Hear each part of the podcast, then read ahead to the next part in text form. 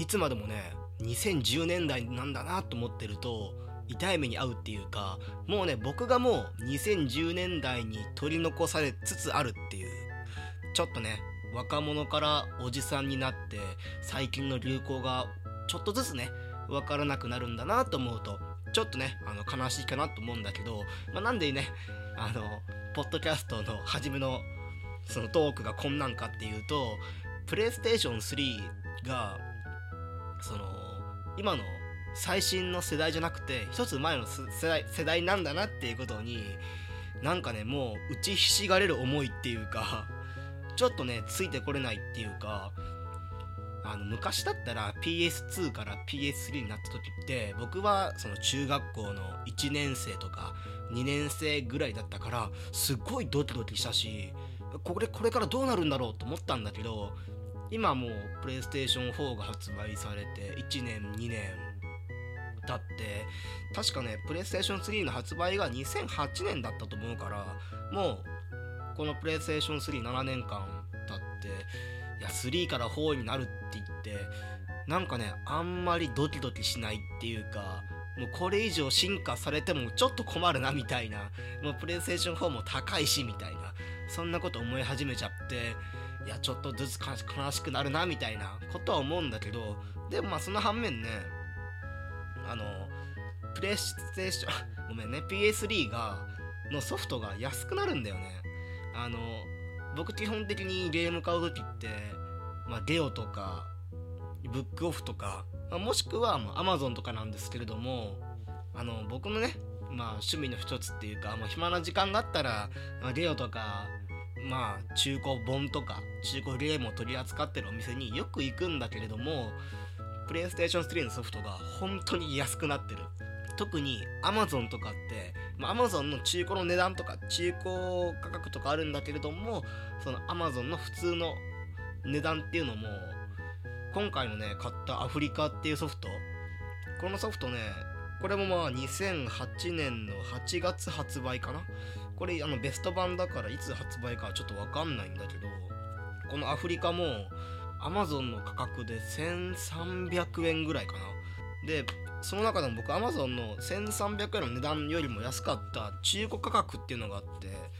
なんか Amazon がそのサービスを連携しているその中古ショップなんか個人でやってる中古だったりとかまあゲオとかそのブックオフよりも小さなお店とか小さな会社がやっているところとまあ連携してやってるっていうまあ、そういう中古価格のところがあるんだけれどもその中古価格でこの今回ね紹介するアフリカっていうゲーム1100円でしたからね。でしかもそのなんか一部中古って基本的にはその中古ショップが、まあ、責任を持って発送するっていうのが、まあ、大体のところなんですけれどもなんか Amazon の倉庫で中古ショップの商品を置いてるから Amazon が発送しますみたいな。でその Amazon が発送するっていうことはその Amazon プレミアムだったっけな？えっ、ー、と年会費3000円ぐらいでその Amazon の注文がその1日以内かな？速達で届くっていうサービスがあるんですけれども1100円で買ったものがその僕買ったのがね深夜の2時とか3時ぐらいに買ったのがまあその日のね昼間ぐらいにヤマトの宅急便から来るみたいなすげえなみたいな。アマゾン早えと思っちゃって。他にもね Amazon の基本的に Amazon の値段って、まあ、ちょっと狂ってるところがあってあの Wii のソフトとかでも新品で200円300円みたいなものもあの結構あってあのしかもそんなねそのクソゲータイトルじゃないなんか普通みんなが知ってる知ってるようなタイトルでも200円300円するみたいな。えっ、ー、と、ね、例えば Wii だとね昨日見た中だ中で驚いたのが有名ゲーム風来の試練3これがね Amazon 新品価格250円の中国価格が1円みたいな。ただその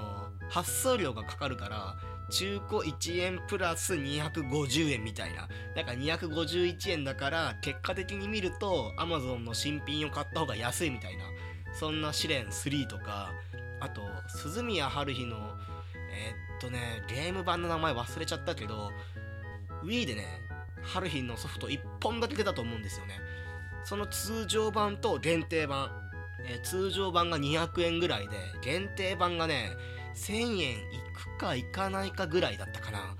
そんなんだったんですけどでも限定版っていうことはあの特典がついてあってあの鈴宮春日のフィギュアがついて500円みたいな。お安いなみたいな。どんな出来か分かんないけれどもなんかゲームはもしかしたらクソ売りかもしんない。あのアマゾンに出品されてるか、まあ、アマゾンで買えるゲームっていうのは大抵のものがスクリーンショットが貼ってあって、まあ、このゲームはこんな感じですよみたいな、まあ、ある意味セールスポイントの一つですね。その一つの中にその朝倉さんじゃなくてえー、っとみくるちゃんか。メイドコスをしたみくるちゃんとじゃんけんをするみたいなスクリーンショットが4枚のうちの1枚だったからもしかしたらねあの制作は角川だと角川だと思うんだけど角川手を抜いたなみたいな。まあそんな感じだからまあね Amazon レビューとか見ると星2とか、風来の試練3に至っては星1だったからね。だったからね。ちょっとねあんまりね信用ができねえなこのソフトみたいなことは思ったけれども。昨日見た見たやつだと PS3 とかもねまあ1000円切るようなソフトもいっぱいあったしなんかねゲームが新しくなるっていうか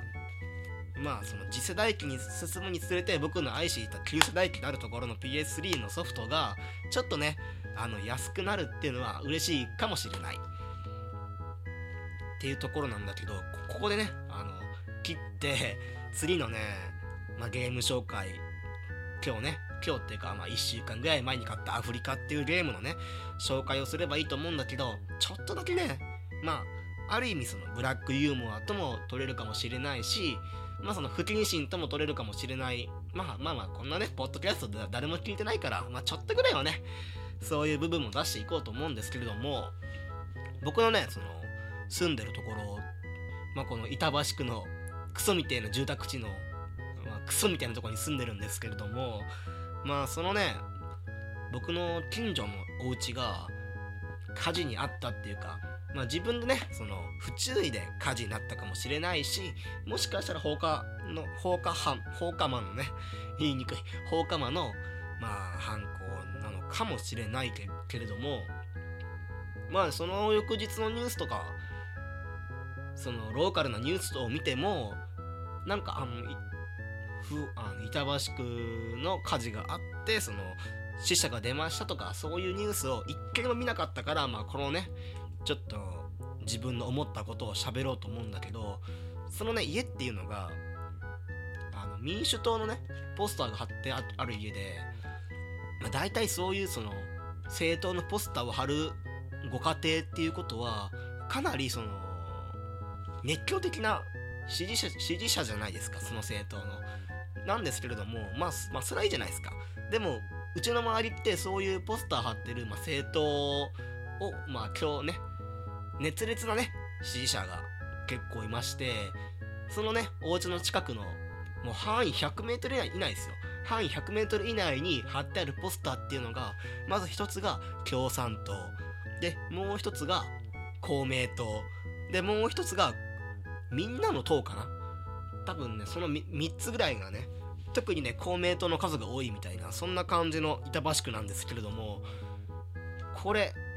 ねもしねまあまあまあまあ仮にね不注意でちょっとそのなんだろう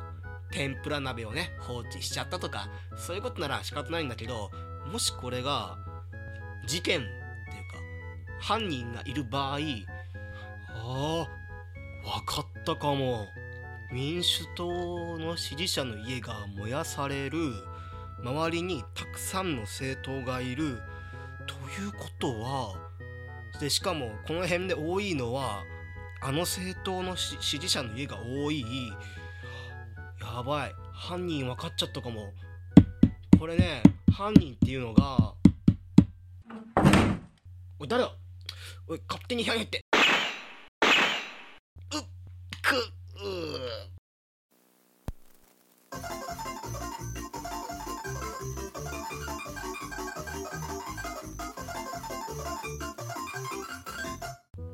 ということでジングル開けましてお願いいたします。今回紹介するタイトルは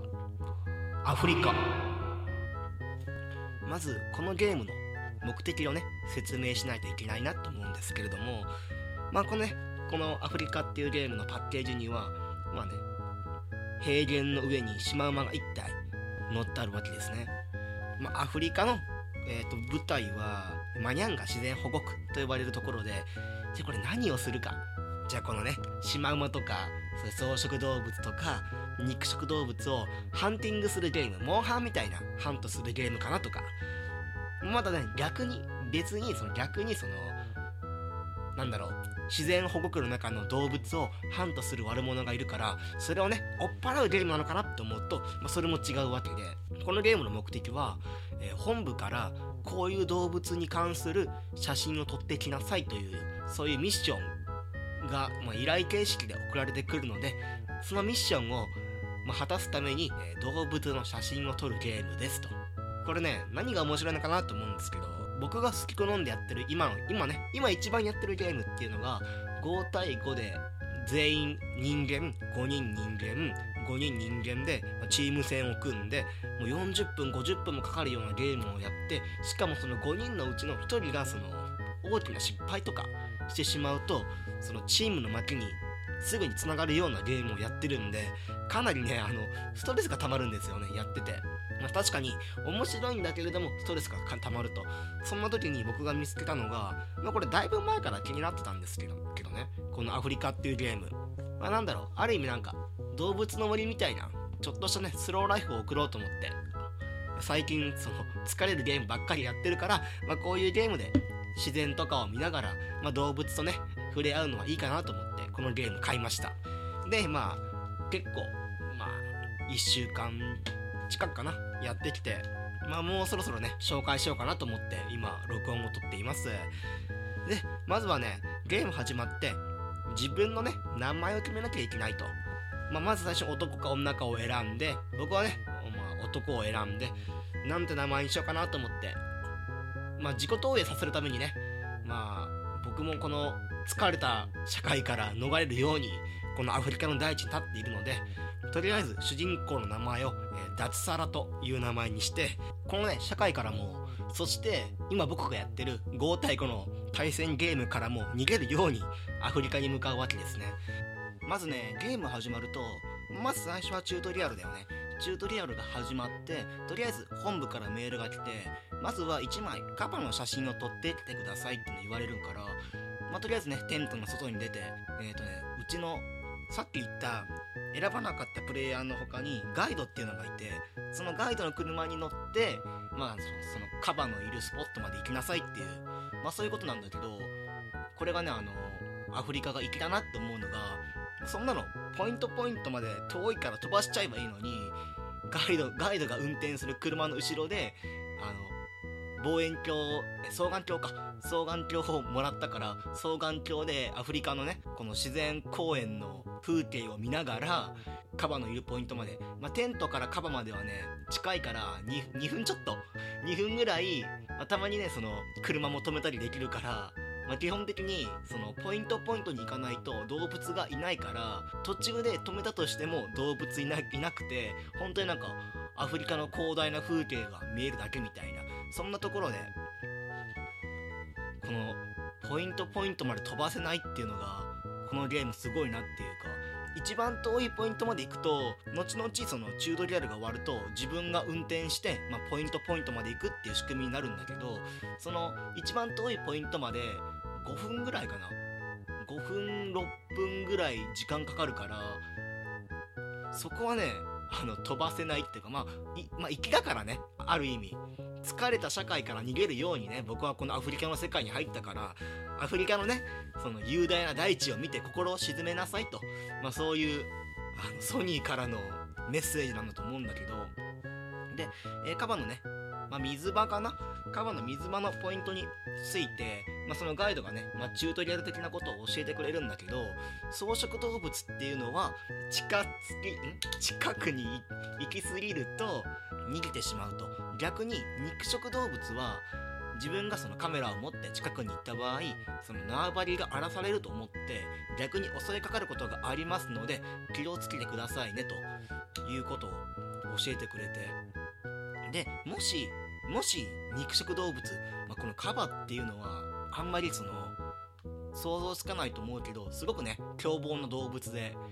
普通にねあの近づくのも危ないって言われてるぐらいなんですけれどもそのカバに近づいた場合そのどうなるかっていうのをまあ一回試してみようと思ってあの自分はねその古い一眼レフを持ってあのカバの水場の中に入りびちょびちょになりながらカバに近づいてみてある程度まで近づくとそのカバがドアップになって、まあ、僕に向かって吠えると。でそれをね無視してカバーにね近づくとカバが襲いかかって暗転すると。そこでねまあゲームオーバーかなと。このアフリカに行った自分の人生も社会も 自分の人生とか短かったなと思ったらまたあのテントで目覚めて写真はなくなったけど無傷で送り返してくれるっていうなかなかねあのアフリカここまでねあの車で車のシーンとか飛ばせなかったりとかその雄大な大地とかリアルに作ってるのにここだけねすごくねファンタジーに作り出すっていうさすがみたいな。で写真の撮り方。ま、プレイステーション3のコントローラー持ってる人は結構想像つくと思うんですけど普通にプレイステーションのコントローラーを持って撮るのもいいしカメラって普通にね横向きに撮る他にも縦向きにも撮れるじゃないですか。縦長の写真を撮る時には自分のコントローラーを90度縦に持ち替えて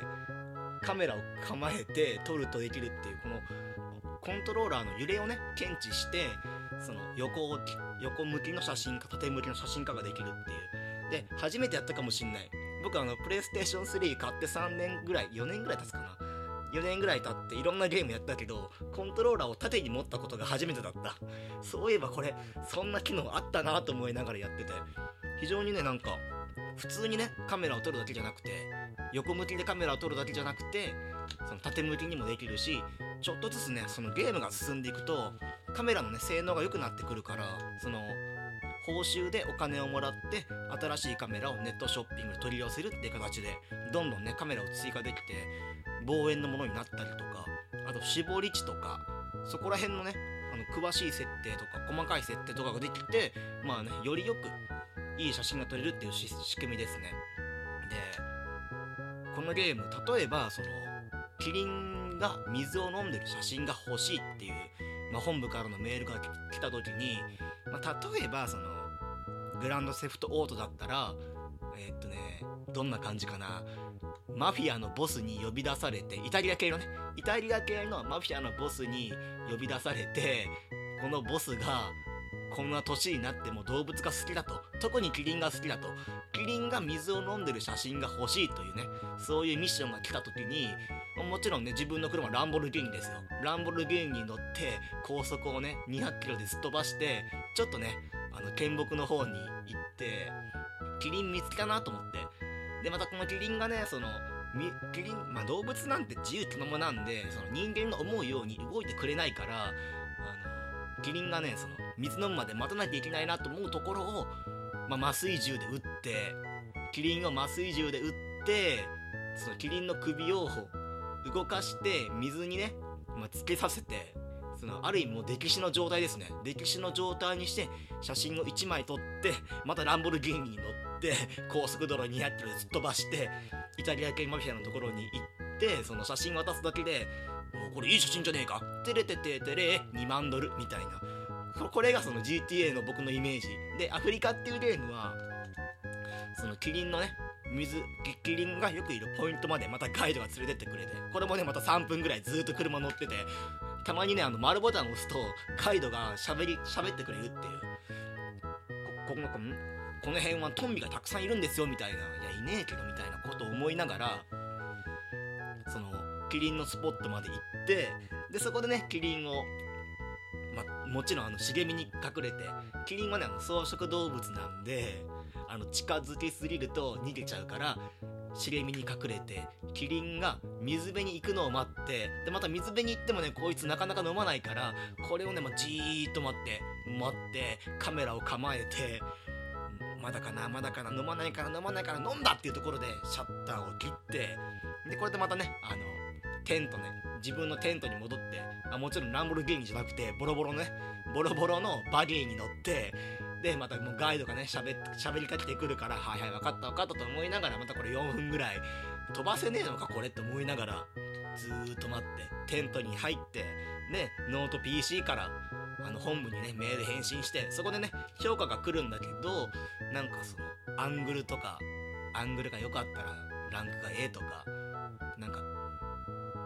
ちゃんと撮れてるとかピントが合ってるとかそういう細かいチェックが入ってそこでなんか写真のね出来の良さであの入ってくる報酬が違うみたいな。こっちはね結構現実的で100ドルぐらいしかくれない。まあ写真1枚で100ドル。えー、っと100ドルだからいくらだ？1万円か。まあ1万円もらえるっていうならまあいい仕事かなと思いながらまあ GTA なら2万ドルもらえたっていうそんな感じかな。あとね写真ね。写真の自分のその腕がどんどん良くなると素晴らしい写真撮った時にナショナルジオグラフィックスのその雑誌の論文に写真が載ったみたいなことで本棚の中にその学術雑誌の束が増えていくみたいなそんなゲーム。まだねそのまあちょっとねここ最近アフリカやってないけどまたなんか新しい発見があったらこういう風に喋っていきたいなと思ってます。あと他何かあったかな？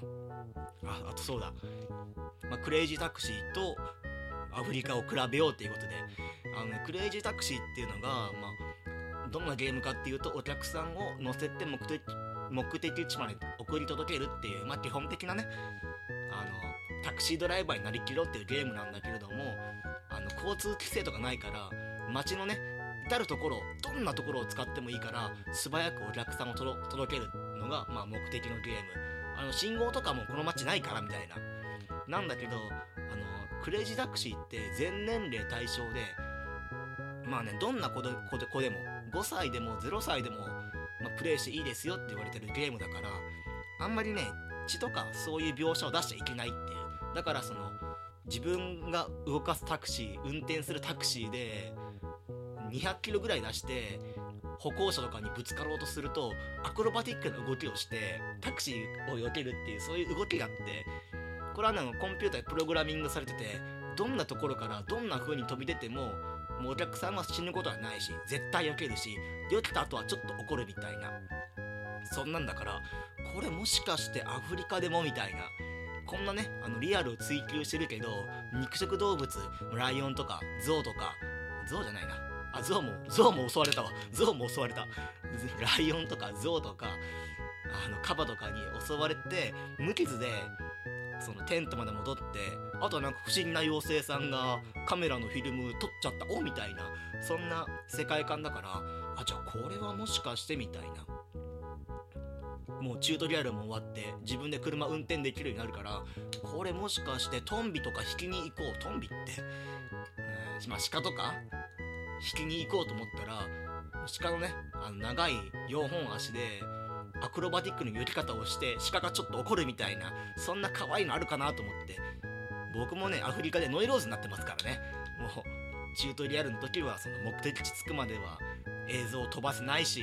一面ね動物しかいないしゲームセンターもないしこんな生活はもうまっぴらごめんなと。ノイローゼになったからもうここでね鹿の1匹や2匹引いてこれはもうストレス解消するしかねえなと思って。結局もう俺人工できねえじゃん。どこに行っても。もう現実社会もダメだ。もうアフリカもダメだって。いうまあそんなわけでアフリカ鹿をね引きに行こうと思ってもう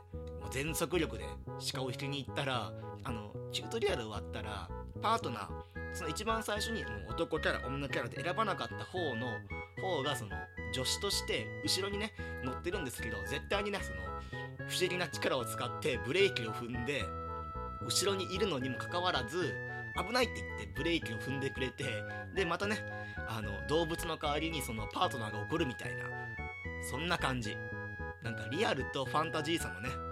どっちもね織り交ざってるこのゲーム。このカメラが好きな人ならねあのやってその絶対後悔しないんでもしよければこのゲームももうかなり昔のゲームなんでベスト版も出てます。まあ新品で買っても2000円ぐらい。